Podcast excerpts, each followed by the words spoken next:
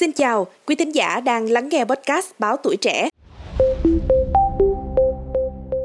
Thưa quý vị, trong thời đại ngày nay, khi chúng ta đang phải đối mặt với nhiều loại bệnh nguy hiểm, chẳng hạn như là đại dịch Covid-19, có lẽ sẽ chỉ có số ít người nghĩ rằng những mầm bệnh từ thời cổ đại có thể trỗi dậy và tạo nên mối đe dọa mới. Tuy nhiên thì những mầm bệnh cổ đại không phải lúc nào cũng biến mất mãi mãi, Lớp băng vĩnh cửu bao phủ 1 phần 5 bắc bán cầu và đóng vai trò như một viên nang thời gian bảo quản các loại virus cổ đại, xác ướp của một số loài động vật đã tuyệt chủng.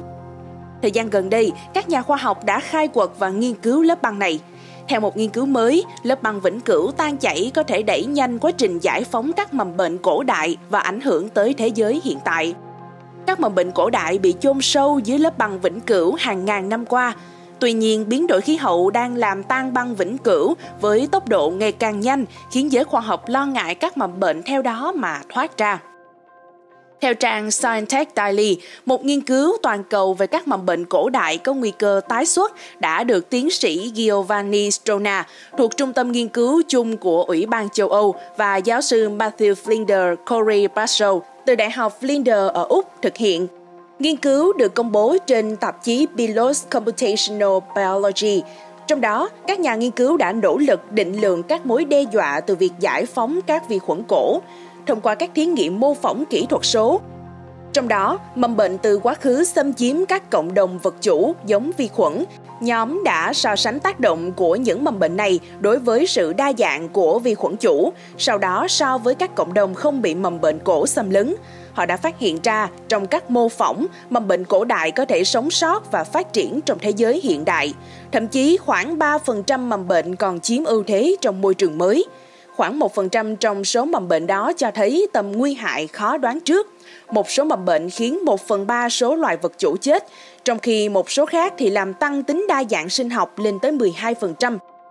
Thực tế, đây không phải là lần đầu tiên giới khoa học lo lắng về mầm bệnh dưới lớp băng vĩnh cửu. Trước đó, thông tin về virus thây ma 48.500 tuổi trong băng vĩnh cửu hồi sinh cũng đã thu hút rất nhiều sự chú ý. Giáo sư y học và bộ gen Jean Michael Lavery tại Đại học Aix Marseille ở Marseille, Pháp đã phát hiện hàng loạt virus thây ma trong các mẫu đất lấy từ băng vĩnh cửu 48.500 năm ở Siberia đã hồi sinh. Năm 2003, giáo sư Clavery lần đầu tiên phát hiện ra loại virus này. Đến năm 2014, ông và các cộng sự của mình phân lập được virus từ lớp băng vĩnh cửu. Họ đã tìm cách hồi sinh nó. Sau 30.000 năm nằm trong băng giá, virus này được các nhà nghiên cứu đưa vào các tế bào nuôi cấy. Để đảm bảo an toàn, nhóm đã chọn nghiên cứu một loại virus amip đơn bào, không phải động vật hay con người.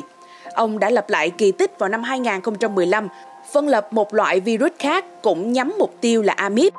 Trong nghiên cứu mới nhất được công bố trên tạp chí Virus, nhóm của ông Claveri đã phân lập được một số chủng virus cổ đại từ nhiều mẫu băng vĩnh cửu, được lấy từ 7 địa điểm khác nhau trên khắp Siberia. Các virus cổ đại này có thể lây nhiễm từng tế bào amip nuôi cấy. Những chủng mới nhất đó đại diện cho năm họ virus mới, bên cạnh hai họ mà ông Claveri đã hồi sinh trước đó.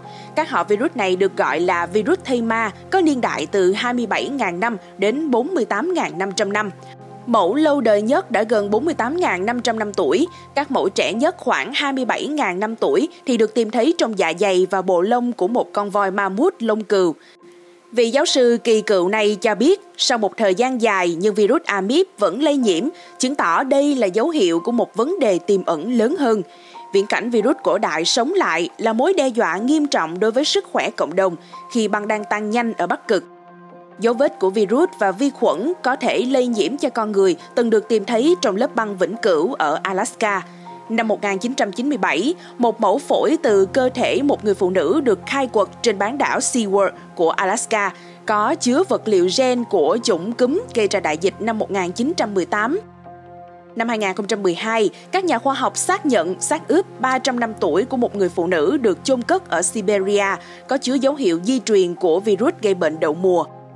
Chưa hết, từ tháng 7 đến tháng 8 năm 2016, tại Siberia đã từng bùng phát bệnh than, gây ảnh hưởng đến hàng chục người và hơn 2.000 con tuần lộc. Đáng nói là đợt bùng phát bệnh này cũng có liên quan đến sự tan băng sâu hơn của lớp băng vĩnh cửu trong mùa hè đặc biệt nóng.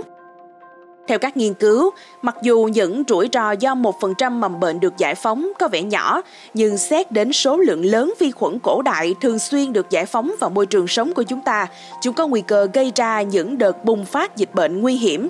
Do đó, giới khoa học nói riêng và nhân loại nói chung cần quan tâm nghiên cứu cách ngăn chặn nguy cơ ấy ngay từ bây giờ.